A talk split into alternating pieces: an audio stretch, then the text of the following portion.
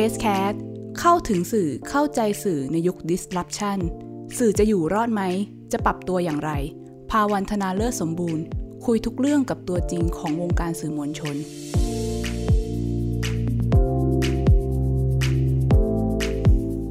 สวัสดีค่ะคุณผู้ฟัง ยินดีต้อนรับเข้าสู่รายการ Place Cat ค่ะ วันนี้เราก็เป็นเทปแรกในการเปิดปีศักราช 2564 กันนะคะ ซึ่งก็เป็นถือได้ว่าเป็นปีที่หนักมาตั้งแต่ต้นปีเลยทีเดียว เพราะว่าอย่างน้อยๆ เราก็เจอทั้งวิกฤตโควิด แล้วก็วิกฤตการเมืองจากทั่วโลกต่างๆ เลย ซึ่งสิ่งเหล่านี้เองเนี่ยก็ถือว่าเป็นความท้าทายของคนทำงานสื่อเช่นเดียวกัน ที่จะต้องติดตามข่าวให้ทันตามกระแสตามโลกให้ทันนะคะ วันนี้เราก็เลยชวน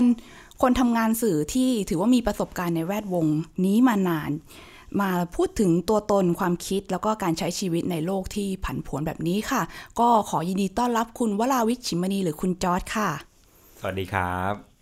ค่ะปกติเราก็จะเห็นคุณจอร์จทำงานอยู่หน้ากล้องตลอดเลย แต่ว่าวันนี้เราชวนมาลองพูดคุยในแบบของพอดแคสต์กันบ้าง ก็ไม่รู้ว่า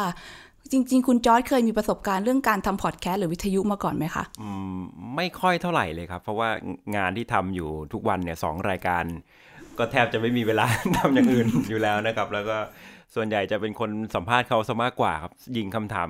ยากๆใส่แขกรับเชิญครับ วันนี้รู้สึกตื่นเต้นเล็กน้อยที่จะเป็นคนที่ถูกสัมภาษณ์บ้างนะครับอาจจะเป็นกรรมตามสนองครับ มีเห็นทีมงานเตรียมคำถามยากๆเอาไว้ถามเยอะเลย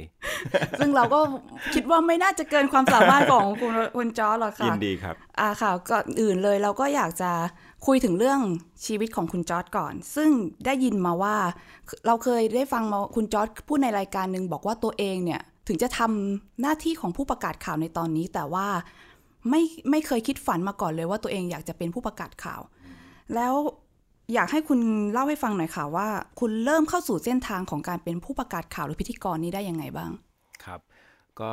จริงครับที่ไม่ไม่เคยมีความฝันจะเป็นผู้ประกาศข่าวมาก่อนเลยครับ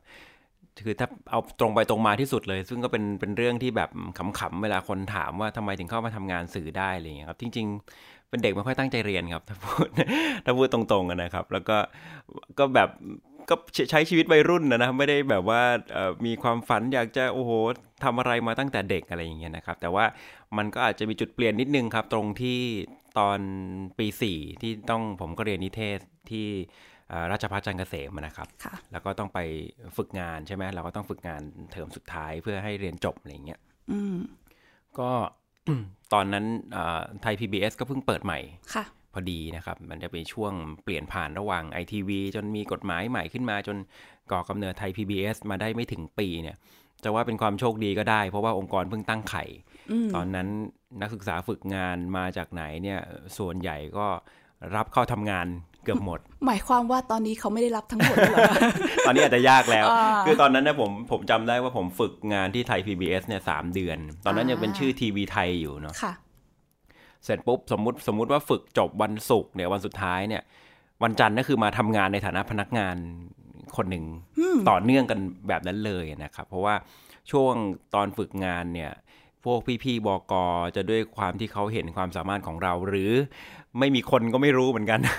เขาก็ให้เราวิ่งทำข่าวเหมือนกับเป็นนักข่าวคนหนึ่งเลย คือเป็นมีหมายข่าวเป็นของตัวเองแล้วก็แบบว่าเวลาไปหาแหล่งข่าวเนี่ยก็จะบอกว่าเป็นคนที่มาจากทีวีไทยเลยอะไรอย่างเงี้ยอาจจะไม่ได้บอกด้วยซ้ำว่าเป็นนักศึกษาฝึกงาน เพราะว่างานที่เราทำนี่มันก็คล้ายกันกับกับนักข่าวทั่วไปเลย เพียงแต่ว่าพี่ๆเขาต้องช่วยขัดเกลาการเขียนสคริปต์การเล่าเรื่องอ การที่จะมองประเด็นยังไงอะไรอย่างเงี้ยยังไงก็ต้องอาศัยบรรดาคนที่มีประสบการณ์อยู่ดีนะครับ ก็ตรงนั้นแหละครับที่เป็นที่เป็นจุดที่ทำให้ได้มาที่ทำให้ได้เข้ามาทำงาน เป็นผู้สื่อข่าวใช่ไหมเราก็เด็กจบใหม่อะค่ะอ้าวก็พี่เขาอยากให้เข้ามาทำก็เขาคงเห็นอะไรบางอย่างว่าเราพอจะสามารถทำได้ใช่ไหมครับ และไอเราก็ไม่ถึงกับขนาดว่าโอ้โห มีความใฝ่ฝันจะไปทำอย่างนู้นอย่างนี้ที่จริงอะมันอาจจะมีมีความฝันของผมอย่างหนึ่งคืออยากเป็นช่างภาพแฟชั่นถ่ายผู้หญิงสวยๆอะไรอย่างเงี้ยแสดงว่าคุณจอร์ดเองก็แบบมีฝีมือในการถ่ายภาพอยู่เหมือนกันหรือเปล่าคือชอบครับแต่มีฝีมือหรือเปล่านั้นไม่แน่ใจนะแบบเคยแบบคือชอบช่างภาพอยู่คนหนึ่งถ้าถ้าใครที่เป็นสายถ่ายรูปแฟชั่น คุณธาดาวาริชชื่อเล่นคุณจอร์จเหมือนกัน ถ่ายเนี่ยคุณอั้มพัชราภาถ่ายคุณเมย์พิชญ์นาฏเป็นช่างภาพชื่อดังเหมือนกันประมาณนี้ใช่แล้วก็อยู่แบบ หน้าปกนิตยสารอะไรแบบเนี่ยเราอยากถ่ายงาน art แบบนี้จังเลยอะไรอย่างเงี้ยครับจริง ๆก็ก็มีช่วงที่แบบรับ job ถ่ายงานรับปริญญาบ้างอะไรบ้าง งานบวชบ้างอะไรบ้างตามสมัยเด็กๆ ตอนที่เพิ่งเพิ่งจบจากการทำงานใหม่ ๆ นะครับ แต่ก็โอเคคงรู้ว่ามันมัน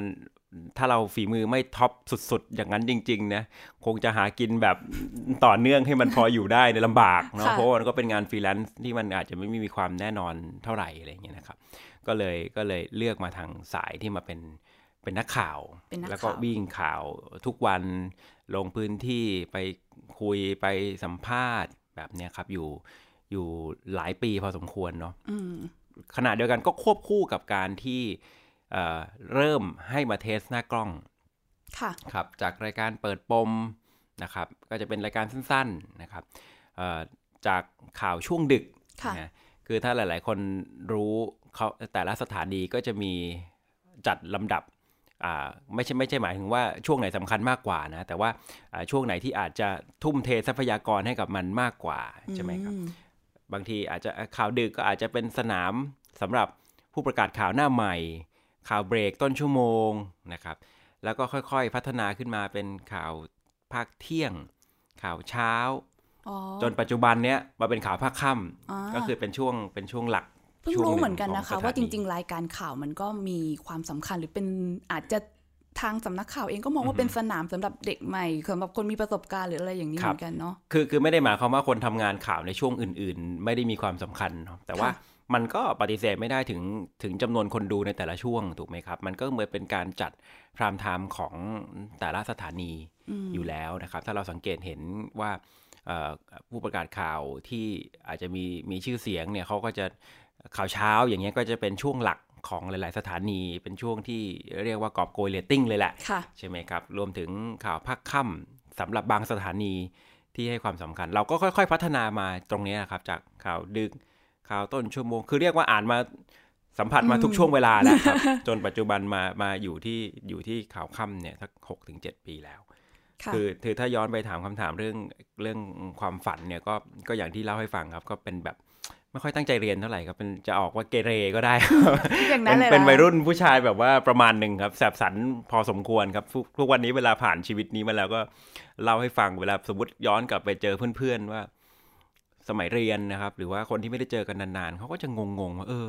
เฮ้ยไปเป็นผู้ประกาศข่าวได้ไงเนี่ยอะไรเงี้ยงงคือคือคือคล้ายๆว่าถ้ามันมีแววหรือว่ามันเคย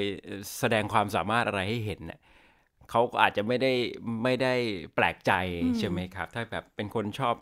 แสดงออกทำกิจกรรมหน้าเสาธงอะไรอยู่แล้วเพียงแต่ว่าเราไม่มีเลยไง และออกไปทางเกเรด้วยซ้ำอะ คนที่พอมาเจอเราหลาย ๆ ปีผ่านมาเขาก็อาจจะจะจะแปลกใจอะไรเราก็คือถ้าจะถามถึงจุดเปลี่ยนจริง ๆ ก็จำไม่ค่อยได้มันอาจจะมีช่วงปี 3 ปี 4 ครับที่ได้เริ่มแบบเริ่มผลิตงานสารคดี เริ่มทำงานส่งประกวด เริ่มต้องแบบถ่ายทำวางแผนกับเพื่อน คือบรรยากาศมันจะไม่เหมือนตอนเรียนมัธยม หรือเรียนปีหนึ่งปีสองที่ยังอยู่กับภาคทฤษฎี พอได้เริ่มปฏิบัติ ตรงนั้นแหละเราอาจจะรู้สึก เริ่มชอบแหละแต่ชอบนี่คำคำว่าชอบนี่ชอบในงานข่าว แต่ไม่ได้หมายถึงว่าชอบในการเป็นผู้ประกาศข่าว แต่การเป็นผู้ประกาศข่าวนี่ก็คงจะเป็นที่พี่ๆที่สถานีเขาคงจะเห็นอะไรบางอย่างที่ทำให้เราคิดว่ามาฝึกได้แล้วก็เลยแล้วก็เลยเริ่มฝึกตั้งแต่วันนั้นมาก็รวมๆแล้วก็สิบกว่าปีแล้วเหมือนกันตั้งแต่ทำงานมา ผ่านมาสิบกว่าปีนี่ยังจำวันแรกที่ไปเทสหน้ากล้องได้ไหมเขารู้สึกยังไงอ่าถ้าวันแรกเทสหน้ากล้องเนี่ยไม่ไม่อาจจะไม่ค่อย เป็นที่จดจำเท่าไหร่ เพราะว่ามันก็เป็นการแค่สื่อสารกับทีมงานกับพี่ๆที่มาดูเราใช่ไหมแต่วันแรกที่ออกอากาศดีกว่าครับทุกคนต้องมีวันแรกที่แบบว่าเจ็บปวด กับการเป็นผู้ประกาศข่าวนะครับ ก็ทุกวันนี้ย้อนกลับไปดูตัวเองยังแบบขำครับ แล้วไม่กล้าให้ใครดูด้วยซ้ำอะไรอย่างเงี้ยว่าแบบว่า เอออะไรวะคือแบบมันมันอ่านออกไปอย่างนั้นได้ยังไงด้วยท่าทีของเราแล้วเราก็ไม่รู้ตัวหรอกครับ ทุกคนก็ไม่รู้ตัวหรอกจนจนกระทั่งแบบผ่านมันจุดนั้นมาแล้วแล้วมองกลับไปว่า เออมันตลกในเนื้อแล้วมันแต่ว่ามันก็ดีอย่างหนึ่งที่มันก็เห็นพัฒนาการ เพราะฉะนั้นถ้าใครที่อาจจะคิดว่าวันนี้ทำไม่ได้มันไม่ได้แปลว่าในอนาคตมันจะทำไม่ได้อะไรเงี้ยครับ อืม จริง ๆ คนเนี่ยอาจจะเห็นผู้ประกาศข่าวในฐานะทำหน้าที่เล่าเรื่องหน้ากล้องอย่างเดียว แต่กระบวนการทำงานจริง ๆ ของผู้ประกาศข่าวมันมีอะไรบ้างคะลองเล่าให้ฟังหน่อยได้ไหมคะโอ้โหถ้าถ้าเอาจากชีวิตผมเลยแล้วกันนะครับ ก็ ตื่นเช้ามาก็ฟังข่าวครับ เราก็จะมีรายการข่าวที่ที่ติดตามอยู่นะทั้งทั้งในทั้งสถานีของตัวเอง แล้วก็ชาวบ้านเขาด้วยนะ ไม่ได้หมายถึงว่าเราทำที่เดียวแล้วเราต้องติดตามมอนิเตอร์จากของเราอย่างเดียวใช่ไหมครับ ก็จะทั้งฟังวิทยุทั้งดูโทรทัศน์ ทั้งอ่านหนังสือพิมพ์นะครับเพื่อจะวางแผนคิดประเด็นที่เราจะทำในแต่ละวัน ถือเป็นเคสบังคับสำหรับคนทำงานข่าวเลยหรือเปล่าผมว่าผมว่ามันเป็นอย่างนั้นนะเพราะว่าไม่รู้ว่าถ้าเราไม่ถ้าเราไม่มอนิเตอร์ข่าว ไม่รู้ว่ามันไปถึงไหนเนี่ย มันก็มันก็ยากที่มันจะคิดสร้างสรรค์จินตนาการหรือว่าครีเอทประเด็นที่มันดีๆ ได้ มันต้องเริ่มจากไอ้ข้อมูลพื้นฐานที่ต้องมีมากพอสมควรก่อน ก่อนที่เราจะคิดออกมาเป็นประเด็นที่จะนำเสนอได้ใช่ไหมครับอันนั้นก็จะเป็นช่วงเวลาแบบ อาจจะเป็นสักครึ่งเช้า ครึ่งวันเช้าอย่างเงี้ยครับ แล้วก็พอทุกทุกวันเนี่ยบ่ายโมงเราก็จะเข้าประชุมร่วมกับกองบรรณาธิการ ว่าโอเค วันนี้ช่วงข่าวค่ำเราจะมีประเด็นอะไรบ้าง เราจะนำเสนอยังไงนะครับ พอช่วงบ่ายก็จะไปตบประเด็นที่คุยกันในห้องประชุมเนี่ยเพื่อเตรียมสำหรับการนำเสนอในช่วงข่าวค่ำที่รับผิดชอบอยู่ก็คือ18นาฬิกา50 นาทีนะครับ ก็เป็นอย่างนี้ครับชีวิตพอพออ่านข่าวค่ำจบ ก็จะต่อด้วยรายการตอบโจทย์ จะเป็นรายการ talk รายการสัมภาษณ์ hard talk นะครับประเด็นเศรษฐกิจสังคมการเมืองทุกอย่างเนี่ยเริ่มตอนสองทุ่มครึ่งถึงสามทุ่มพอสามทุ่มกว่าเสร็จงานเสร็จปุ๊บก็กลับบ้าน พอกลับบ้านเสร็จปุ๊บก็มอนิเตอร์ข่าว ต่อ ต่อเลยต่อเลยสำหรับเตรียมสำหรับพรุ่งนี้ครับ แล้วก็คือคือคือหลาย ๆ อย่างบางทีหนังสือพิมพ์ที่เราก็ยังเป็นคนติดอ่านหนังสือพิมพ์อยู่นะเพียงแต่ว่าเป็นหนังสือพิมพ์ที่อยู่ใน ในเป็นอีบุ๊กของของแต่ละสำนักพิมพ์อะไรแบบเนี้ยก็ยังเสียเงินอ่านหนังสือพิมพ์อยู่เพราะรู้สึกว่ามันก็มีบางคอลัมน์ครับที่ที่ในเว็บไซต์มันมันหาไม่เจอ หรือไม่ก็ด้วยการจัดหมวดหมู่ในเว็บไซต์อาจจะไม่คุ้นกับเราหรือเปล่าอะไรอย่างเงี้ยเราก็จะคุ้นกับว่าหนังสือพิมพ์นี้จะมีคอลัมน์ไหนทุกวันไหนยังยังยังเป็นประมาณนั้นอยู่ก็จะมีคอลัมนิสที่แบบเราก็ติดตามอยู่เป็นประจำนะครับ อีกอย่างหนึ่งที่ที่ทำควบคู่กันไปด้วยก็คืออ่านหนังสือครับ ก็คือความรู้รอบตัวทั้งหลายใส่มาหมดนะครับ แล้วแต่ว่าเอ่อแล้วแต่ว่ามันคือเราไม่รู้หรอกว่าความรู้รอบตัวเหล่านี้มันจะต้องใช้งานมันเมื่อไหร่นะครับ สมมุติว่าอ่าอย่างอย่างแบบอ่านหนังสือของเนี่ยแอบโฆษณาของบุ๊กสเคปให้เลย ประวัติศาสตร์อเมริกันที่อาจารย์ธเนศอาฟอนสุวรรณท่านแปลเอาไว้เนี่ยครับเป็นหนังสือเล่มเล็ก ๆ เนี่ยคือ ตอนอ่านเราก็รู้สึกว่า เออโอเค ประวัติศาสตร์อเมริกาเนาะสี่ร้อยปีก่อนมีสงครามนู่นนี่นะ มันจะที่มาของพรรคเดโมแครตที่มาของพรรครีพับลิกันตอนอ่านเราก็รู้สึกว่าเออเรารู้ไปแล้วแล้วจะจะทำไมอะไรแบบเนี้ยแต่พอวันหนึ่งมันมี Black Lives Matter ขึ้นมา มีเหตุการณ์ล่าสุดเมื่อสัปดาห์ที่แล้ว ที่ที่ทรัมป์มีการบุก ผู้ชุมนุมขึ้นมาบุกที่อาคารรัฐสภาแคปิตอลฮิลแบบเนี้ยเออมันก็ทำให้ไอ้พวกนั้นอะที่เราพอจะมีความรู้อยู่บ้างเนี่ย มันได้ใช้ครับ มันเหมือนมีคลังข้อมูลอยู่มากพอสมควรอะไรแบบเนี้ยซึ่งอันนี้ก็เป็นส่วนที่เราพยายามจะเสริมตัวเราทั้งที่มันอาจจะไม่เกี่ยวข้องกับกับงานข่าวในแต่ละวัน แต่ว่าบางทีมันก็มีส่วนทำให้ทำให้เราเรามองเห็นอะไรที่มันมันกลมแล้วมันกว้างมากกว่า พียงแค่อ่านจากข่าวรายวันเท่านั้นนะครับ ก็ยังเป็นคนชอบอ่านหนังสือเป็นเล่มๆอยู่ครับ ก็จะชีวิตก็จะเป็นประมาณนี้ครับในในแต่ละวันครับ ซึ่งจะเห็นว่าไม่ใช่ว่าพบกันหน้าจอ 18นาฬิกา50 นาที จบไปตอนรายการตอบโจทย์รายการสุดท้ายตอน3ทุ่มอะ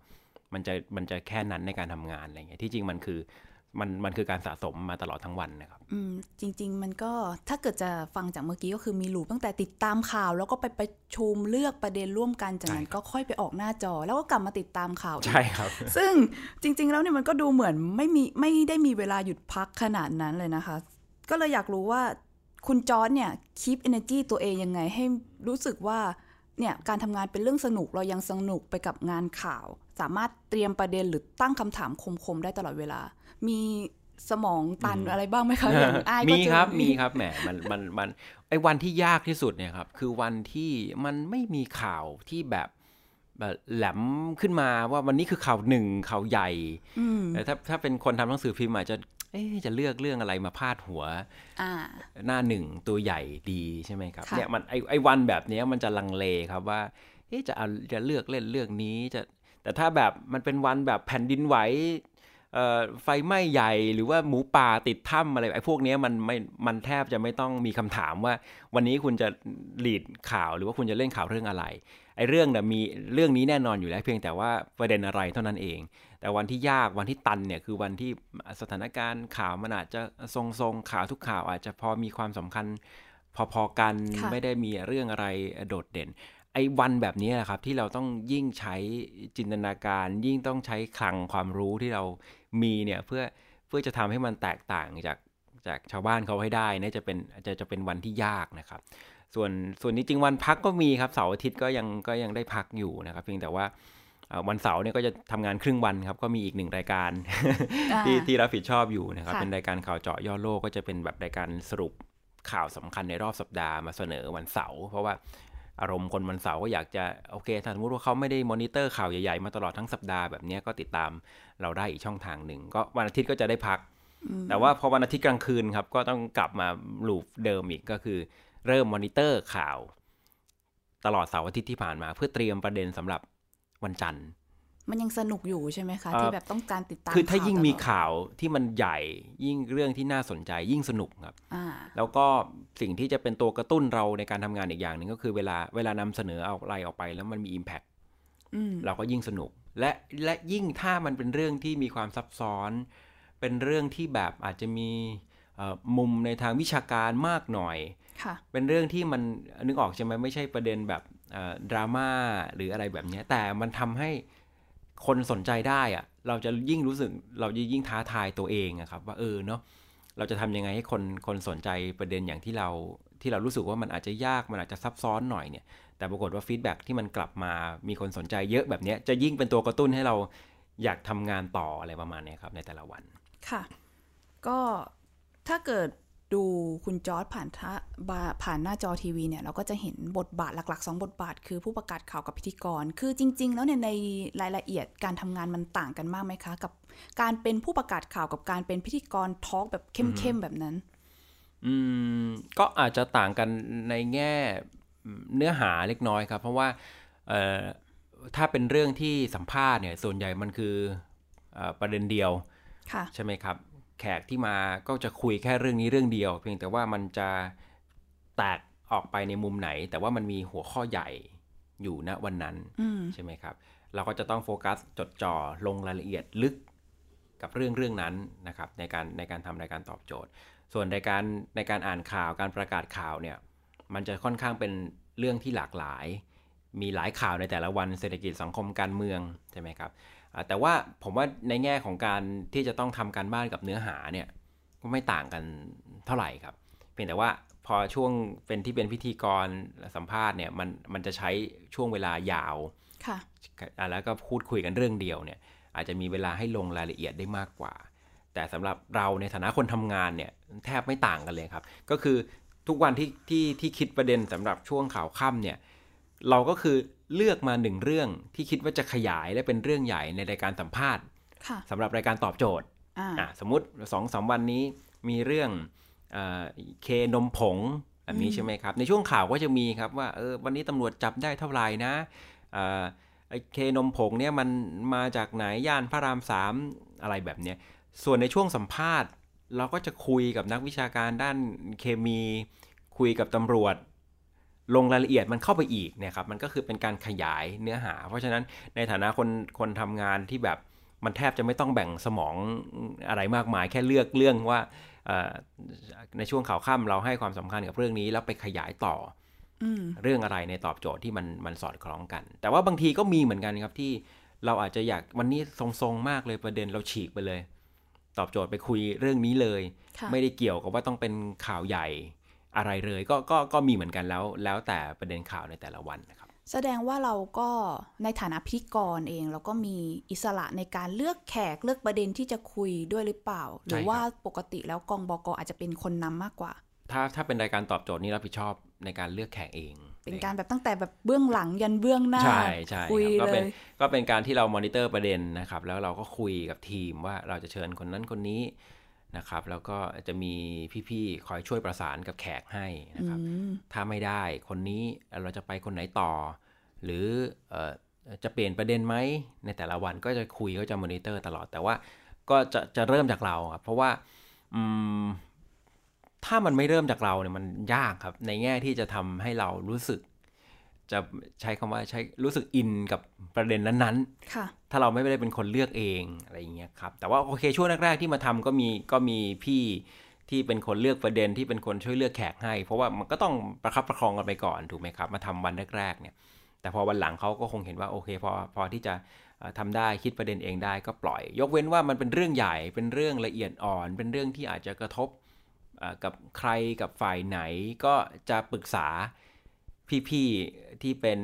บรรณาธิการกองบรรณาธิการมากกว่านั้น ก็มีเหมือนกันครับ แต่ว่าก็ก็ไม่ได้ทุกวัน เพราะว่าบางเรื่องมันก็ไม่ได้แบบต้องต้องปรึกษาอะไรกันทุกเรื่องใช่ไหมเช่นจะเชิญนักวิชาการ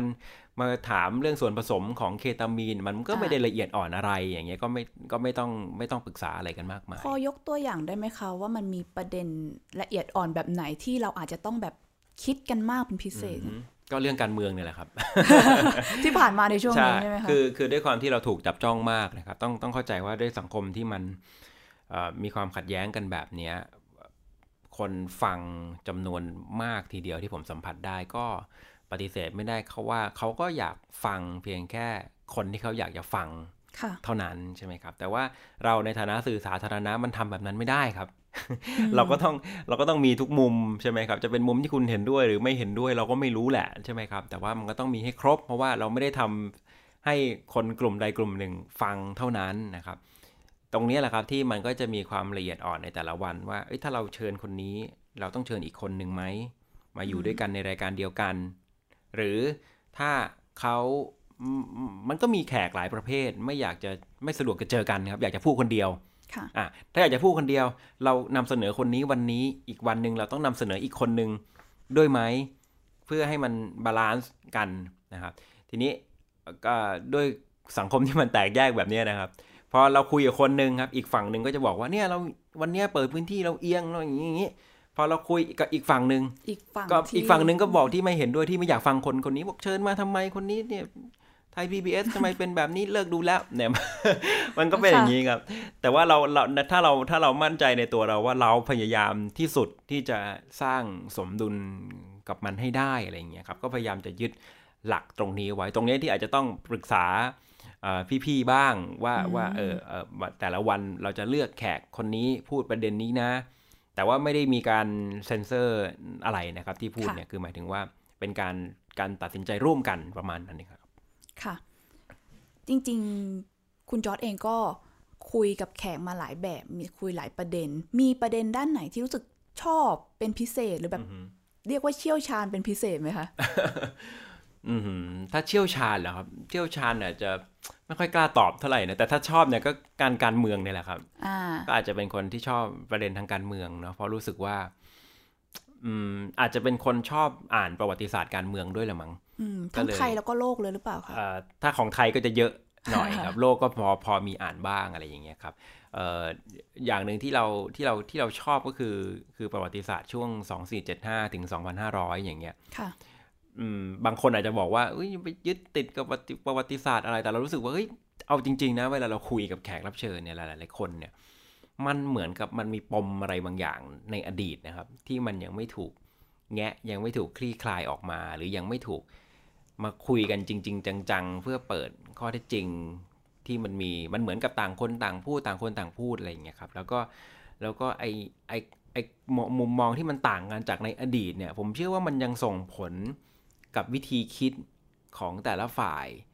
มากทีเดียวอะไรอย่างเงี้ยแล้วเราแล้วพอเราคุยกับแขกรับเชิญในปัจจุบันเนี่ยเราก็จะสัมผัสได้ว่ามันมีมันมีวิธีคิดอะไรบางอย่างที่มันอาจจะไม่ได้เป็น เป็นศัพท์ทางการเมืองที่ตายตัว เช่น อาจจะเป็นแบบอนุรักษ์นิยม หัวก้าวหน้าแบบที่เมืองนอกเขาสามารถจะแบ่งเฉดคนเหล่านี้ได้ มันก็ไม่ถึงขนาด มันก็มีความเป็นเป็นมุมทางความขัดแย้งของประวัติศาสตร์การเมืองไทยในแบบหนึ่งเหมือนกันอะไรเงี้ยครับอันนี้ตรงเนี้ยที่เราพยายามจะพยายามจะหาคำตอบจากมันเวลาคุยเพื่อให้คนเข้าใจว่าไอ้คนที่คิดต่างจากเราเนี่ยเขามีวิธีคิดเบื้องหลังยังไงอะไรอย่างเงี้ยด้วยความที่เราชอบ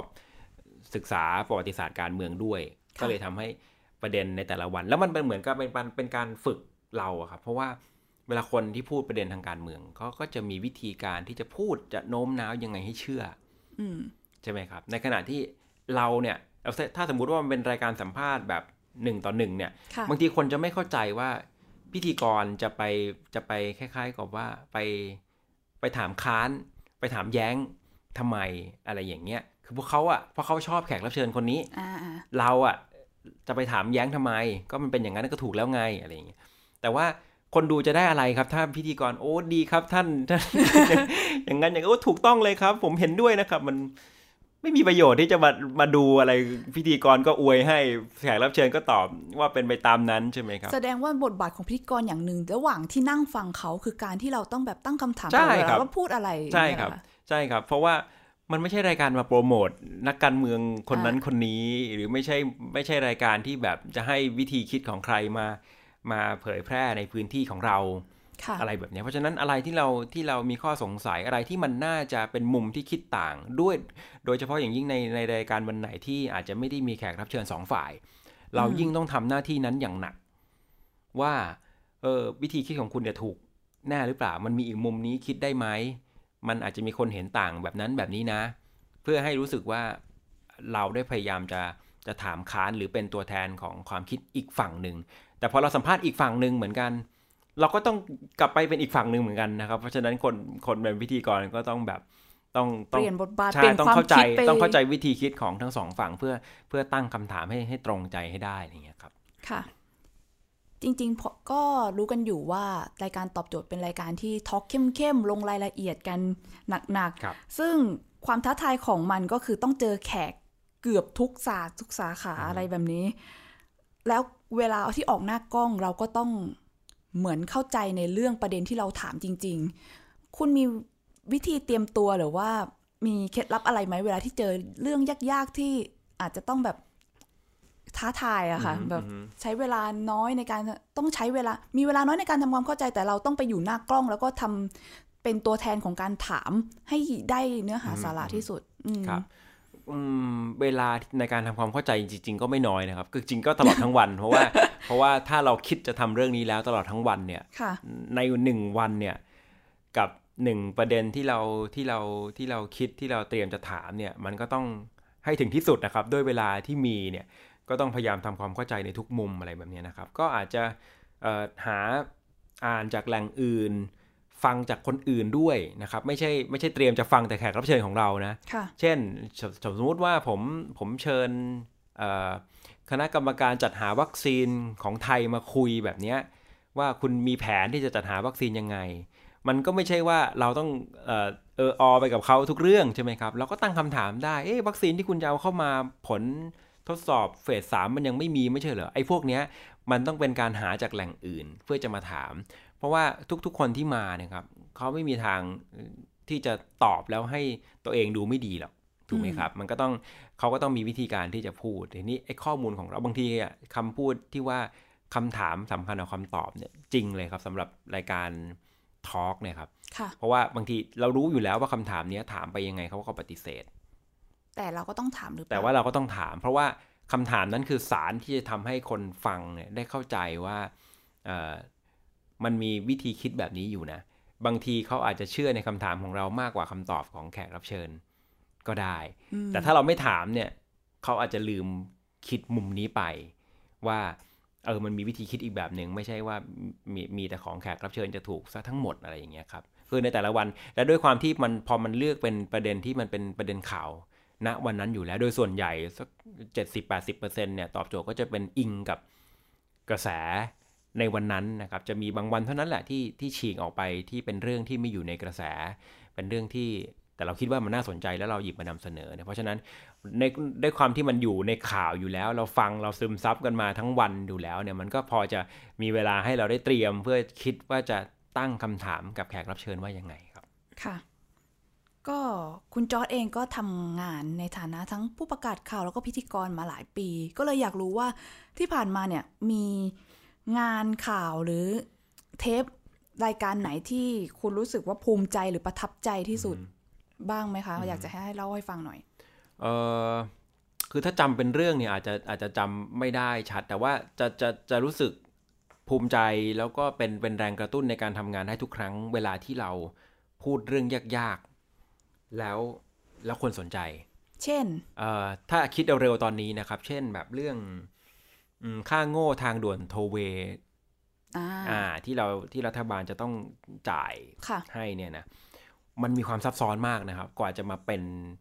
ไอ้ที่เราจะต้องจ่ายเนี่ยว่าโอ้ผ่านมากี่รัฐมนตรีทำสัญญากันมาเท่าไหร่ แล้วเราใช้เวลาในการทำการบ้านในการอ่านเอกสาร ย้อนกลับไปดูสัญญา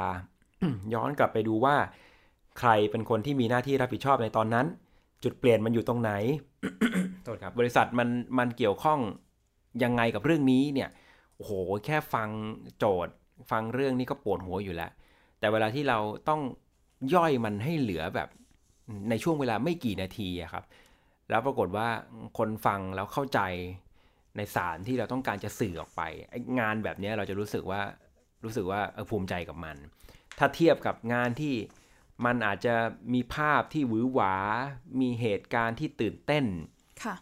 มันด้วยความที่ตัวเรื่องอะ่ะมันมันดึงดูดให้คนอยากจะดูอยู่แล้วใช่ไหมครับ ไม่ได้ต้องอาศัยไอ้ความสามารถของเราโอเคแอดเราเราอาจจะต้องช่วย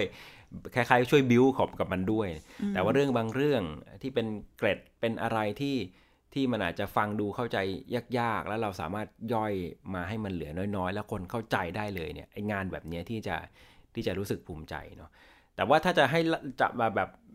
อาจจะเป็นอันนึงที่ที่รู้สึกว่าเออ มันดีเนอะอาชีพเนี้ยก็คือแบบตอนที่เข้ามาทำงานใหม่ ๆ แล้วต้องไปทำข่าวน้องคนหนึ่งที่เป็นเหยื่อจากซันติก้าตอนที่โดนไฟไหม้นะครับเป็นนิสิตมอเกษตร ผมก็ไปไปถ่ายที่ที่ห้องพักของน้องเนี่ยจำได้ว่าเป็นเป็นหอพักอยู่กับคุณแม่อะไรประมาณเนี้ยครับ แล้วก็ พอออกอากาศไปแล้วน้องก็ message ตอนนั้นยังยังเป็น message อยู่เรายังไม่มีไลน์ไม่มีอะไรพวกเนี้ยก็น้องก็ไลน์เอ้ย message กลับมาบอกว่าขอบคุณมากนะครับพี่ที่ที่แบบมาถ่ายทอดเรื่องราวของหนูในวันนี้อะไรเงี้ยทั้งทั้งที่จริง ๆ แล้วเอาเข้าจริงๆข่าวเรามันก็ไม่ถึงขั้นกับว่า จะสร้างความเปลี่ยนแปลงอะไรให้ตัวน้องนะบาดแผลรอยแผลเป็นไออนาคตทางการศึกษาของน้องมันก็มันก็แย่อยู่แล้วจากเหตุการณ์ที่ผ่านมาอะไรเงี้ยแต่เขารู้สึกว่า เออเราคงเห็นอะไรบางอย่างที่ไปทำข่าวชีวิตเขา แล้วผมก็ไม่แน่ใจด้วยไม่ได้กลับไปตามด้วยว่า แล้วยังไงมันมีความช่วยเหลือ ผมก็คิดว่ามันก็อาจจะไม่ได้มีอะไรเป็นพิเศษที่จะมาเปลี่ยนชีวิตน้องคนนี้หลังจากที่ถูกไฟไหม้ทั้งตัวเนี่ยนะครับ เพียงแต่ว่าเขาคงรู้สึกว่าเอออย่างน้อยๆ มันมีคนที่ที่เห็นเห็นใจว่าชีวิตเขาต้องเป็นแบบนี้แล้วมา แล้วช่วยมาทำข่าวให้คนข้างนอก รับรู้ว่ามันเป็นยังไง แค่ ไอ้ข้อความนี่จำได้ว่าตอนทำงานใหม่ ๆ แล้วพอได้รับข้อความนี้มีน้ำตาไหลเหมือนกันนะทั้งทั้งที่มันน้องก็ไม่ได้แบบว่าฟูมไฟล์ก็ขอบคุณมากนะครับ พี่ก็ไม่ได้ถึงอะไรขนาดนั้นเออแต่เรารู้สึกว่าเออทำไมมันมันดูยิ่งใหญ่เกินกว่าที่เราที่เราคาดคิดไว้มันกระทบกับความรู้สึกเรา ยังไงก็ไม่รู้เหมือนกับว่า มันก็มันเป็นอาชีพที่ช่วยคนได้นะจริง ๆ ถ้าเราถ้าเรามองในแง่ที่ว่า ถึงแม้ว่าไอการนำเสนอนั้นมันจะไม่ได้ไม่ได้ส่งผลอะไรก็ตาม แต่ว่ากับความรู้สึกของคนที่เขาเหมือนเสมือนว่าการทำข่าวเขาแล้วเหมือนการได้รับความช่วยเหลือเนี่ยมันก็มันก็ยิ่งใหญ่ในความรู้สึกของเขาอะไรเงี้ยครับ ค่ะ เพราะว่าหน้าที่หนึ่งของสื่อก็เหมือนเป็นกระบอกเสียงให้กับประชาชนนะคะ แต่ทีนี้ก็อยากเลยอยากชวนคุยเรื่องหนึ่งค่ะ คือแบบที่ผ่านมาเนี่ยต่อให้สื่อทำหน้าที่พยายามทำหน้าที่เป็นกระบอกเสียงของประชาชนก็จริง แต่บางครั้งมันก็มี ข้อจำกัดทางด้านการเป็นธุรกิจสื่อหรือว่าในการทำหน้าที่ในแต่ละครั้งเอง อย่างเช่นว่า บางทีสื่อบางเจ้าก็จะต้องนำเสนอข่าวโดยคำนึงถึงว่าจะมีโฆษณาเข้ามาไหม หรือว่าคนที่ให้โฆษณาเนี่ยจะถอนไป เพราะว่าเรานำเสนอข่าวที่ไม่ดีกับเขาหรือเปล่า ซึ่งสำหรับสื่อสาธารณะอย่างไทย PBS อย่างเนี้ยมันมีข้อคำนึงถึงประเด็นอะไรบ้างที่ต้อง concern ในการนำเสนอข่าวบ้างไหมคะ คือด้วยความที่ไม่เคยอยู่ในองค์กรสื่อที่เป็นองค์กรที่เกี่ยวโยงกับธุรกิจโฆษณาเนี่ยก็อาจจะไม่คือคือเคยได้ยินครับว่าคนคนนู้นคนนี้บอกว่าเนี่ยถ้าทำกระทบผู้สนับสนุนนะจะทำข่าวแบบนี้ไม่ได้ ถ้าเรตติ้งไม่ดี เดี๋ยวสปอนเซอร์ไม่เข้าต้องเลือก เล่นข่าวที่เป็นดราม่าอะไรเท่านั้นอะไรเงี้ย ก็จะเป็นแค่คำบอกเล่าไม่เคยประสบกับตัวเองนะครับ เพราะว่าอยู่กับไทย PBS มาตลอดตั้งแต่แรกเนี่ย ก็จะรู้ว่าไม่มีโฆษณา ไม่ต้องสนใจกลุ่มทุนใด ๆ แต่แต่ผมเวลาอธิบายเรื่องนี้ผมพยายามจะบอกเสมอว่ามันไม่ใช่เรื่องถูกเรื่องผิดนะครับ แล้วมันไม่ใช่ว่าโอ้โหเราดีเด่นกว่าชาวบ้านเขาเพราะเราไม่มีโฆษณาอะไรอย่างเงี้ยครับ มันมันก็เป็นหนึ่งในวิธีการทำงาน มากกว่านะครับ มันก็แตกต่างกัน เพียงแต่ว่าผมผมคิดว่าการมีสื่อสาธารณะเนี่ยยังคงจำเป็นอย่างมากนะครับ มันหลายคนชอบพูดว่าคนจะนึกถึงไทย PBS ตอนที่โลกมันตอนที่ประเทศไทยมันวิกฤต แล้วอะไรประมาณนี้ครับ ซึ่งจะว่าจะว่าดีก็ดีจะว่าไม่ดีก็ไม่ค่อยดีเท่าไหร่นะคือถ้าถ้ามันนึกถึงกันตลอดเวลาที่สถานการณ์มันนิ่งๆ มันก็คงดีนะครับ แต่อย่างน้อยมันก็มีสถานการณ์ให้คนให้คนนึกถึงเนี่ย เพราะว่าบางทีในสถานการณ์วิกฤตบางอย่างเนี่ยการที่ไปเกี่ยวโยงกับภาคธุรกิจเนี่ยผมว่าก็มีผลต่อการทำงานอยู่บ้างนะครับ ยกตัวอย่างง่าย ๆ เช่น สมมุติว่ามันมีเหตุการณ์สำคัญที่คิดว่าคนต้องรู้เดี๋ยวนั้น ต้องทันทีทันใดเนี่ย ผมว่าหลายองค์กรสื่อที่โยงกับภาคธุรกิจโยงกับโฆษณาเนี่ยไม่สามารถที่จะตัดสดเพื่อรายงานเหตุการณ์นั้นได้ ด้วยเหตุผลอาจจะมีละครอยู่ไหมที่มันไปโยงกับโฆษณาที่ซื้อกันไว้ล่วงหน้าแล้วใช่ไหมครับ แล้วถ้าไปยกรายการนั้นออกเพื่อนำเสนอข่าวด่วนในขณะนั้น ซึ่งที่จริงมันสำคัญ แต่มันไปกระทบ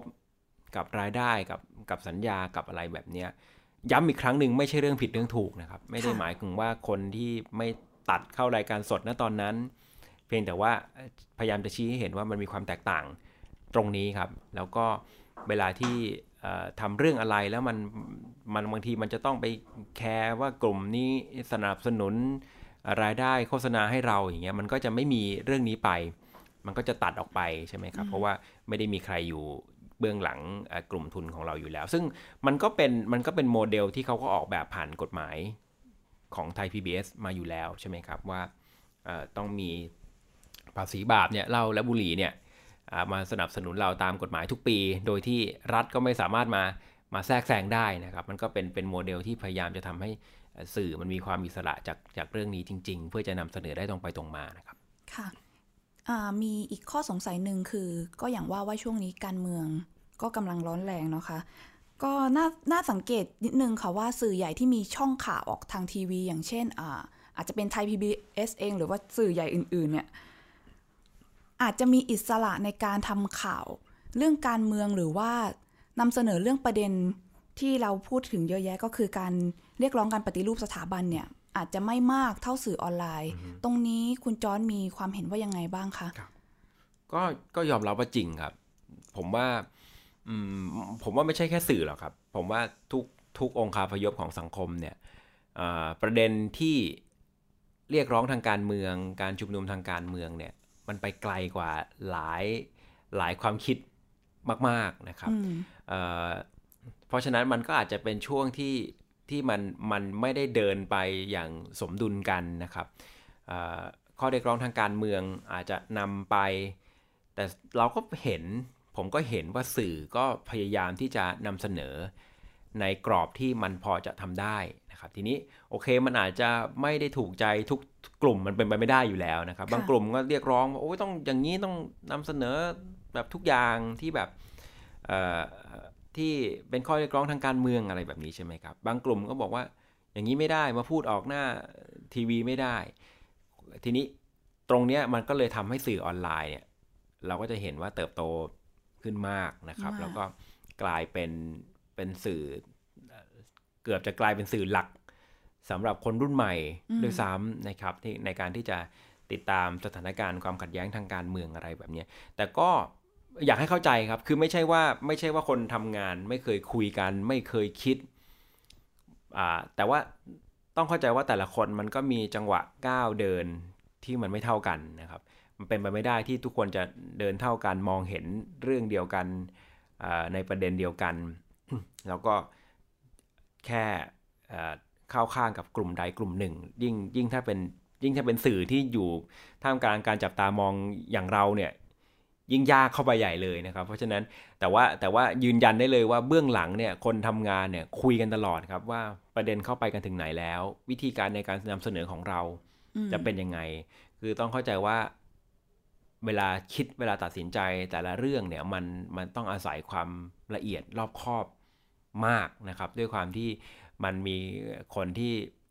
ทั้งเห็นด้วยและไม่เห็นด้วยเนี่ยเพราะฉะนั้นวิธีการทำงานก็ จริงยอมรับเลยว่ามันอาจจะสื่อหลักอย่างโทรทัศน์ อาจจะถูกตั้งคำถามนะครับ ว่าไม่นำเสนอเรื่องนั้นเรื่องนี้ไม่พูดอย่างตรงไปตรงมาอะไรแบบนี้แต่จริง ๆ ผมว่าถ้าถ้าเรามอนิเตอร์ดีๆอะมันมีมันมีพัฒนาการประมาณนึงนะไม่ไม่อยากจะยกตัวอย่าง แต่ว่าจริง ๆ มันเห็นอยู่ว่าเรื่องบางเรื่องที่ไม่ได้เคยพูดมันก็ มันก็ถูกหยิบยกขึ้นมาพูด เรียกได้ว่าอาจจะดูไม่เหมือนแบบชัดเจนแบบก้าวกระโดดนะ แต่จริง ๆ เบื้องหลังก็พยายามปรับให้เข้ากับกระแสสังคมเพราะว่าถ้าคุณถ้าคุณย้อนกลับไปดู ผมไม่ต้องไม่ต้องย้อนไกลปีที่แล้ว เรื่องบางเรื่องไม่เคยพูดกันเลยค่ะนะครับ มาปีนี้ทั้งทั้งที่มีเวลาไม่กี่เดือนเองนะ ที่มันเกิดไอสถานการณ์ทางการเมืองรอบเนี้ยค่ะ เรื่องบางเรื่องก็ก็ถูกหยิบยกขึ้นมาพูด เพียงแต่ว่าจะพูดในมุมไหน พูดไปไกล ขนาดไหนอันนั้นก็อีกเรื่องหนึ่ง แต่ว่าอยากให้เห็นว่ามันไม่ใช่ว่าสื่อหลัก ไม่มีพัฒนาการของการนำเสนอเรื่องเหล่านี้เลยอะไรเงี้ยครับ ค่ะ ก็ขอกลับมาที่เรื่องรายการข่าวครับ นิดนึงเนาะคะ่ะเอ่อจริงๆเนี่ยในยุคนี้คนก็ดูทีวีน้อยลงเหมือนกัน ก็อย่างที่คุณจอร์ดว่าว่าสื่อใหม่ของคนรุ่นใหม่อาจจะเป็นสื่อออนไลน์ไปแล้ว ในยุคที่คนดูทีวีน้อยลงเนี่ย รายการข่าวมันควรจะปรับตัวยังไงบ้างคะ อืม ก็แต่จริงๆผมผมว่าก็ยังจำเป็นนะครับทีวีเพราะว่าถ้าเราดูจากดูจาก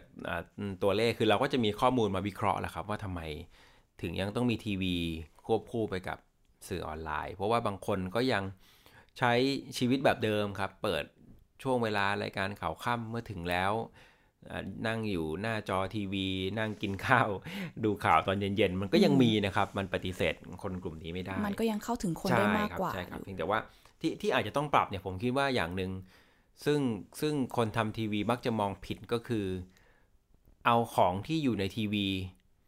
ไปนำเสนอในออนไลน์เพราะผมว่าวิธีการรสนิยมมันไม่ค่อยเหมือนกันเท่าไหร่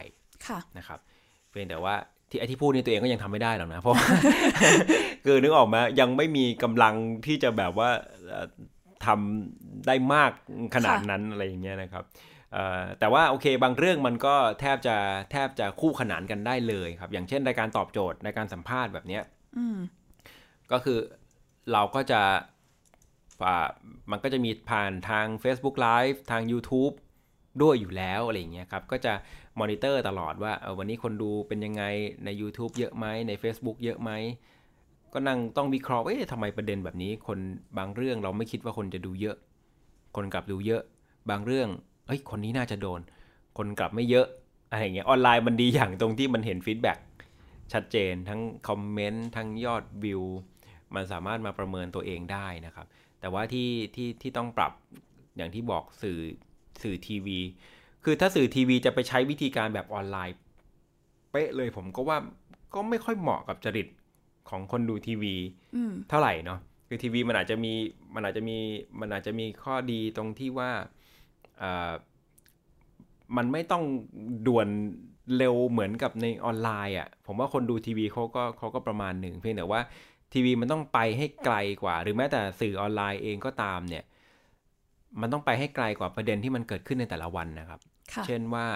เนี่ยเป็นโจทย์ที่ตั้งคำถามกับตัวเองทุกวัน เช่นว่าสมมติช่วงนี้ใช่ไหมสบค11โมงครึ่งแถลงตัวเลขผู้เสียชีวิต เอ้ยตัวเลขผู้ติดเชื้อใหม่ ใช่ไหมครับ พอตอน 18นาฬิกา50นาทีผมว่าคนจำนวนมากก็รู้แล้วนะว่า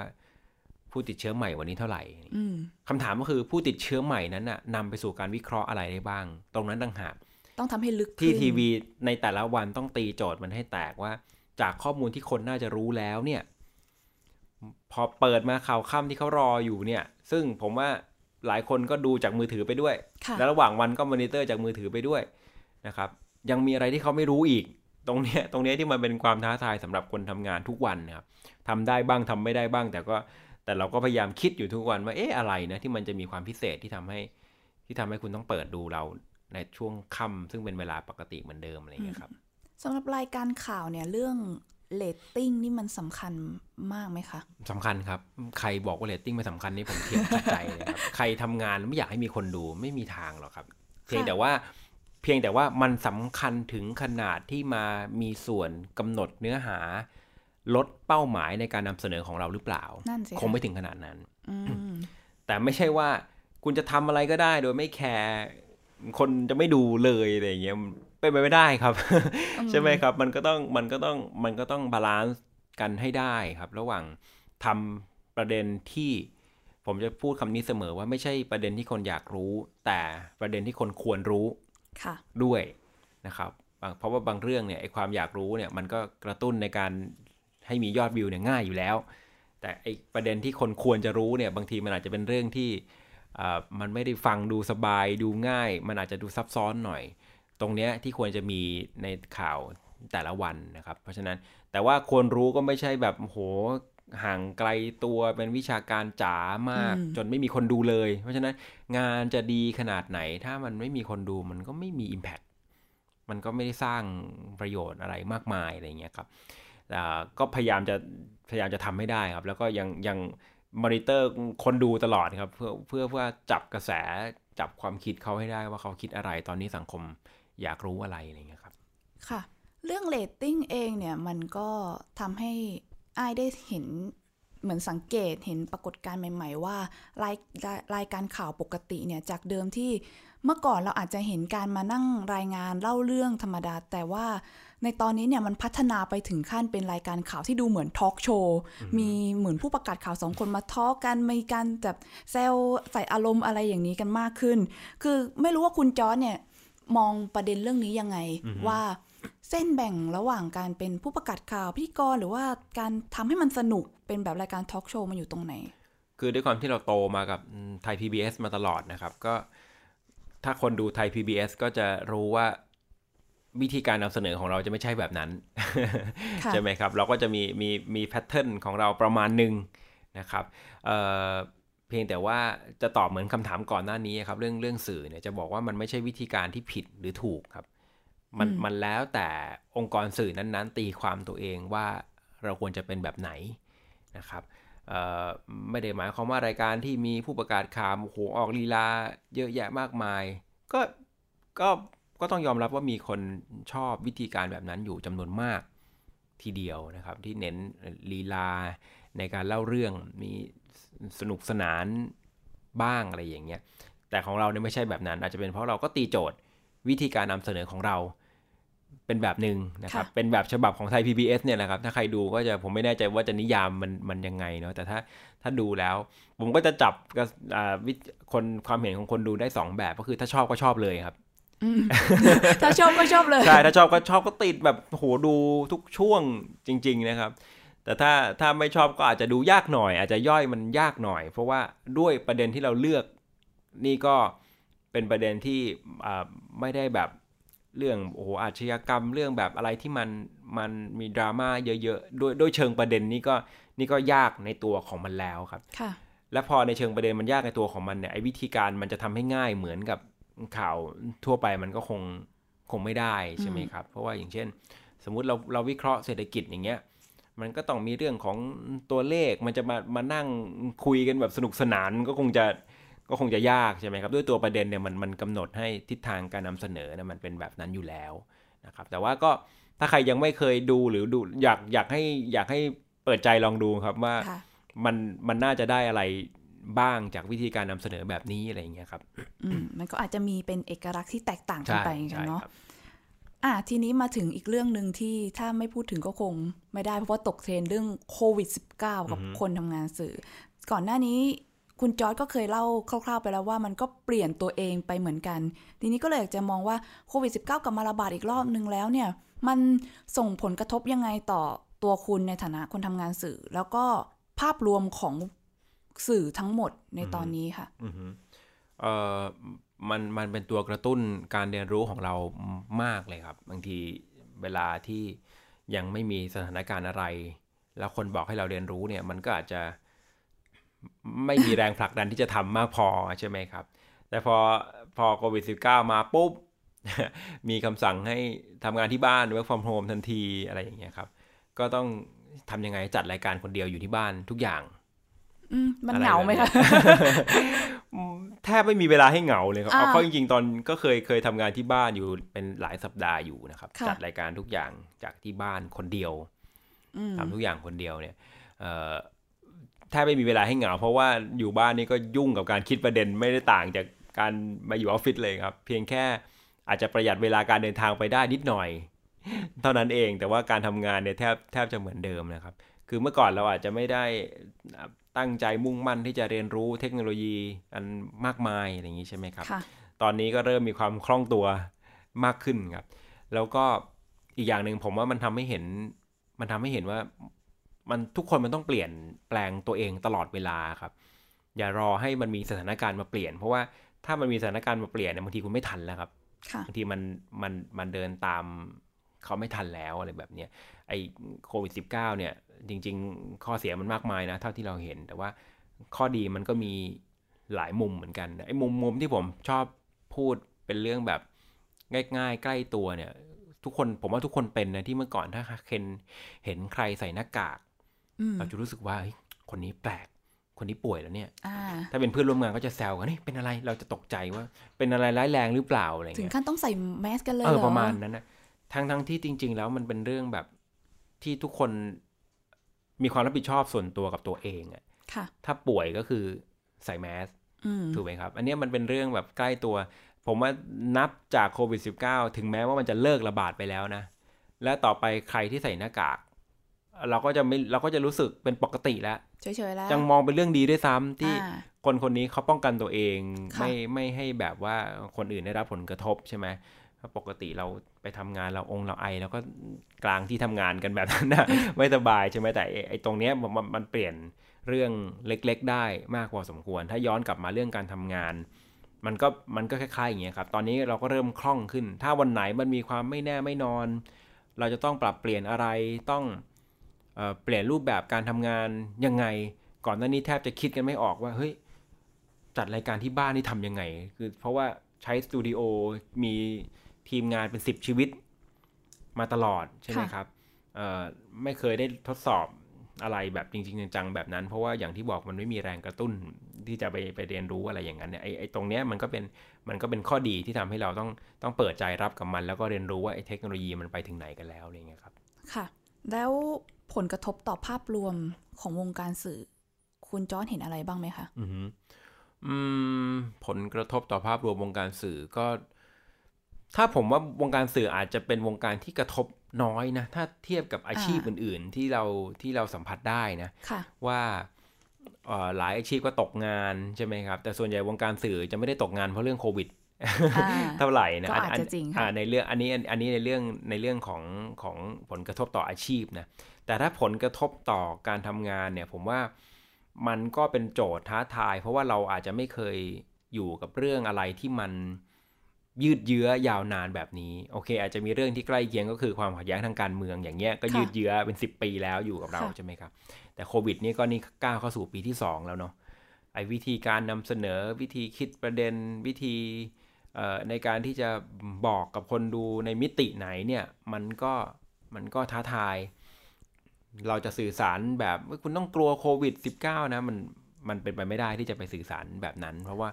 คนก็อยู่กับมันมาสักพักหนึ่งแล้วใช่ไหมครับ แต่จะทำยังไงให้คนเข้าใจ แล้วก็ตามประเด็นนั้นๆ มันทันต่อต่อเรื่องราวที่มันมีเพื่อให้เขาปรับตัวกับการใช้ชีวิตประจำวันด้วยเนี่ยเพราะว่าผมว่าสื่อก็เป็นเป็นส่วนสำคัญที่มีส่วนชี้นำในการที่แต่ละคนจะใช้ชีวิตนะ ผมว่าแม้ว่าเราจะมีเฟกซ์นิวมันจะมีข้อความในไลน์มันจะมีอะไรส่งกันมากมาย แต่ถึงเวลาถ้าเขาถ้าคน รับสารเขาต้องการอะไรที่มันน่าเชื่อถือจริง ๆ เนี่ย สื่อหลักก็ยังก็ยังมีความสำคัญกับเขาอยู่นะครับ เพราะฉะนั้นไอ้ตรงไอ้ข้อมูลตรงเนี้ยที่จะต้องกรองก่อนจะออกไปถึงตัวเขา เพื่อไม่ให้มันตื่นตระหนกหรือว่าตกใจเกินกว่าสถานการณ์ที่มันเป็นจริงเนี่ย อันนี้ก็เป็นเป็นความท้าทายของของสื่อที่จะต้องสื่อสารให้มันตรงกับความเป็นจริงมากที่สุดอะไรเงี้ยครับ มีความท้าทายหนึ่งที่ไอ้คิด ถึงนึกออกเกี่ยวกับคนทำงานสื่อก็คือ เราจะตีโจทย์โควิด ยังไงให้มันแตกต่างไปจากเดิมๆ ที่เราเคยรายงานอยู่ ไม่รู้ว่าอันนี้คุณจอนเห็นว่ายังไงบ้าง มันมันยากไหมสำหรับการที่มันเป็นประเด็นยืดเยื้อแหละ แล้วมันก็สื่อหลายเจ้าก็คุยกันหลายแง่ไปแล้ว แต่มันก็ยังอยู่และมันก็อาจจะรุนแรงกว่าเดิม เราจะตีโจทย์ยังไงให้มันคมขึ้นหรือว่าน่าสนใจหรือแปลกใหม่ไปกว่าเดิม ยากจริงครับ อย่างที่บอกว่า สมมติผู้ติดเชื้อตอนเช้าเรารู้แล้ว ตอนเย็นก็จะบอกผู้ติดเชื้อเดิมอีกโดยที่ไม่ได้มีประเด็นเสริมอะไรเข้าไปอย่างเงี้ยก็ก็ก็ยากแต่ที่อันหนึ่งที่รู้สึกว่าเราได้รับความรู้มากขึ้นครับก็คือเรื่องไวรัส เรื่องการทำวัคซีนเรื่องการการพัฒนาเทคโนโลยีในทางการแพทย์ ซึ่งบางทีคนอาจจะรู้สึกว่ามันไกลตัว แต่ตรงนี้มันเป็นมันเป็นจุดสำคัญที่อาจจะทำให้สื่อช่วยยกระดับได้เหมือนกันนะครับว่าเออพอถึงเวลาเนี่ยพอพอในแง่ของการพัฒนาประเทศมันไม่ได้ให้ความสำคัญกับวิทยาศาสตร์มาก มันเห็นชัดว่าเนี่ยเมื่อถึงเวลามีวิกฤตเนี่ยที่เขาต้องใช้องค์ความรู้ใช้งานวิจัยใช้ความสามารถของคนในประเทศของเขาเนี่ยเราก็จะตามไม่ทัน นะไม่ว่าจะเป็นเรื่องวัคซีนเรื่อง ไม่ได้หมายถึงว่าบุคลากรของไทยไม่เก่งนะครับ คนเก่งๆมีเยอะมาก เพียงแต่ว่าช่องทางที่เขาจะได้รับการสนับสนุนอะไรตรงเนี้ย ผมว่าอันนี้เป็นเป็นจุดที่ถ้าสื่อช่วยกันนำเสนอ แล้วคนก็จะมันก็จะมีแรงกดดันทางสังคมอะครับให้ภาคส่วนอื่นที่จะต้องเกี่ยวข้องกับเรื่องนี้ที่จะต้องยกระดับเรื่องนี้ขึ้นไปเนี่ย มันช่วยผลักขึ้นไปได้ต้องพยายามทำให้ ไม่ใช่แค่ตีโจทย์โควิด -19 แล้วต้องตีโจทย์เมื่อวันที่โควิด -19 หายไปครับเราจะทำยังไงให้เราจะทำยังไงให้ไอเชื้อไฟพวกเนี้ยมันยังมันยังอยู่อะไรครับ อย่างล่าสุดที่ได้คุยกับอาจารย์ที่ทำวิจัยเรื่องบริษัทใบยาไฟตัวฟาร์มหลายๆคนคงจะเคยได้ยินนะ เรื่องว่าเขาจะขอรับบริจาค 500 บาททุกคนใช่ไหมครับ เพื่อทำวัคซีนของคนไทยจากพืชจากอะไรแบบเนี้ยค่ะ โอเค สุดท้ายปลายทางมันจะสำเร็จหรือไม่สำเร็จก็ก็เรื่องหนึ่งนะครับ แต่ว่ามันชี้ให้เห็นว่าไองานวิจัยทางวิชาการเนี่ยแทบไม่ค่อยนำมาต่อยอดในชีวิตจริง มีการพูดถึงน้อย ใช่ มันก็เหมือนกับอยู่บนหิ้งอะไรแบบนี้ครับ หรือว่าทำได้ก็ทำได้ในสเกลเล็ก ๆ อย่างบริษัทบายาไฟโตฟาร์มเนี่ยที่คุยกับอาจารย์ที่เขาทำเนี่ยช่วงแรกเขาก็ทำจากทำเครื่องสำอางก่อน คือมันเป็นเทคโนโลยีเดียวกันเนี่ยนะเป็นเป็นเทคโนโลยีเดียวกัน แต่ว่าสามารถทำได้หลายอย่าง แต่ด้วยสเกลเล็กต้นทุนต่ำและต้องไปแข่งขันกับชาวบ้านชาวช่องเขาน้อยเนี่ยเพราะว่าส่วนใหญ่ตลาดยาเนี่ยมันก็ถูกคลุมโดยธุรกิจยาข้ามชาติอยู่แล้ว ถ้าเราไม่มีของตัวเองในการมาพัฒนาเนี่ยไม่มีทางที่จะไปแย่งสัดส่วนการตลาดของเขาตรงนั้นได้เลยเขาก็จะเริ่มทำจากเล็กๆก่อนเครื่องสำอาง แต่พอถึงเวลามันมันวิกฤตแบบนี้ครับไอ้เทคโนโลยีนี้ก็สามารถที่จะมาต่อยอดพัฒนาเป็นวัคซีนได้ แต่มันเป็นคือที่จะบอกว่าไอ้ความสำเร็จสุดท้ายมันจะมีอยู่หรือเปล่าไม่รู้แหละ แต่ว่าอย่างน้อยๆมันได้สร้างแรงบันดาลใจว่าเอ้ยไอ้โควิด -19 เนี่ยมันมามันมากระตุ้นให้ทุกคนที่มีของอยู่อะมีอะไรที่จะต้องเร่งพัฒนามันออกมา และสื่อก็จะน่าจะเป็นตัวกลางในการเข้าไปนำเสนอตรงเนี้ยเพื่อเป็นแรงกระตุ้นให้คนในแวดวงอื่น ๆ ในวงการแพทย์ในวงการวิทยาศาสตร์ อะไรก็ตามเตรียมที่จะ พัฒนาเพื่อจะถึงเวลาเราไม่รู้หรอกว่าจะมีโรคอะไรแบบนี้เข้ามาอีกหรือเปล่าใช่ไหมครับ มันจะได้ทำให้ประเทศแบบสามารถเดินไปได้เร็ว เวลาที่เจอวิกฤตแบบนี้จะได้ฟื้นตัวได้เร็วเลยผมว่านี้เป็นเป็นหน้าที่ของสื่อที่ต้องต้องพยายามทำอย่างช่วงนี้ก็เรื่องวัคซีนเรื่องการแพทย์วิทยาศาสตร์ก็พูดถึงกันมากขึ้น อันนี้ถามเล่นๆนิดนึงค่ะว่าสำหรับคุณจอร์ดแล้ว เรื่องวิทยาศาสตร์เรื่องการแพทย์อันนี้ถือว่าเชี่ยวชาญถือถือว่ายากสำหรับตัวเองไหมคะ ยากครับ ยากครับ โอ้ยกว่าจะอืม จริง ๆ ก็ยังพูดได้ไม่เต็มปากว่าเข้าใจมันเต็มร้อยนะครับ แต่ว่าก็พยายามศึกษาครับ เช่นว่า เอ๊วัคซีนมันมีวิธีการทำกี่อย่างนะ เราอาจจะเคยได้ยินเนี่ยเชื้อตายก็คือการทำให้เชื้อมันตายแล้วก็ฉีดเข้าไปเป็นเทคโนโลยีโบราณเลยนะครับ ที่ทำกับวัคซีนหลาย ๆ อย่าง คือเอาเชื้อมาเพาะเนี่ย อันนี้ก็คือของซีโนแวคของจีนที่เรากำลังจะนำเข้ามาเนี่ยนะ แต่พอแอสตราเซเนกาอย่างเงี้ยเราก็ต้องไปศึกษาแอสตราเซเนกาที่เราได้ยินชื่อบ่อยๆ ใช่ไหมครับ จะนำเข้ามากลางปีเนี่ยเขาเอาเชื้ออะดีโนไวรัส ซึ่งเป็นเชื้อหวัดของลิงชิมแปนซีเนี่ยโอ้แต่ทำให้ฤทธิ์มันอ่อน แล้วก็ฝากส่วนหนึ่ง คือถ้าผมอธิบายผิดต้องขออภัยผู้รู้ในวงการแพทย์ด้วยนะแต่พยายามจะอธิบายง่ายๆเนี่ยเอาส่วนหนึ่งของสารพันธุกรรมของโคโรนาไวรัสเนี่ยฝากเข้าไปกับเชื้ออะดีโนไวรัสในลิงชิมแปนซี แล้วก็ฉีดเข้าร่างกายมนุษย์อ่า เพื่อจะทำให้เราสร้างภูมิคุ้มกัน อะไรแบบนี้ครับ เราก็ต้องทั้งทั้งที่ไม่ได้เป็นคนเรียนสายวิทย์เลยครับ แต่เราก็ต้องย่อยให้มันง่ายที่สุดประมาณนั้นครับ ก็ต้องพยายามศึกษาหาความรู้เหมือนเหมือนเริ่มใหม่กันหมดพอมีพอมีโรคระบาด อะไรแบบนี้ก็ แต่ด้วยความที่มันมันเป็นประเด็นที่คนสนใจใช่ไหมครับเดี๋ยววัคซีนเนี่ยตลอดทั้งปีเนี่ยโหมันจะเป็นตลาดแห่งการช่วงชิง วัคซีนที่สนุกสนานมาก เราก็ต้องเราก็ต้องเข้าใจให้ได้ว่าแต่ละบริษัทมันมันต่างกันยังไงอะไรอย่างเงี้ยทำไมต้องมีทดลองเฟสหนึ่งเฟสสองเฟสสามคือเวลาคุยพวกนี้ครับ ถ้าไม่ถ้าไม่รู้เท่าพอๆกับแขกรับเชิญเนี่ย ผมว่าการตั้งคำถามของเราอะ่ะ มันก็จะไม่ไม่ถูกจุดไม่ค่อยตรงสักเท่าไหร่ แต่ถ้าแต่ถ้าเราเข้าใจเนี่ย เราก็จะสามารถพัฒนาประเด็นในการพูดคุยเราได้ มากกว่าแค่ถามว่าไอ้นี่มันคืออะไรมันทำแค่ใครทำอะไรที่ไหนอย่างไร แต่ว่ามันได้เห็นประเด็นที่มันซ่อนอยู่เบื้องหลังได้ ถ้าเราถ้าเราศึกษามันอะไรเงี้ยครับ ค่ะ ก็สุดท้ายนี้เนี่ยอยากถามคุณจอร์ดว่าคิดว่าหัวใจของคนทำงานสื่อในยุคนี้มันคืออะไรคะ ในยุคโควิด ในยุคที่การเมืองมันร้อนแรงอะไรแบบทุกวันเนี่ยมีเรื่องใหม่ ๆ เกิดขึ้น โลกมันผันผวนไปทุกวันเนี่ย หัวใจของคนทำงานสื่อในยุคนี้มันคือควรจะเป็นอะไร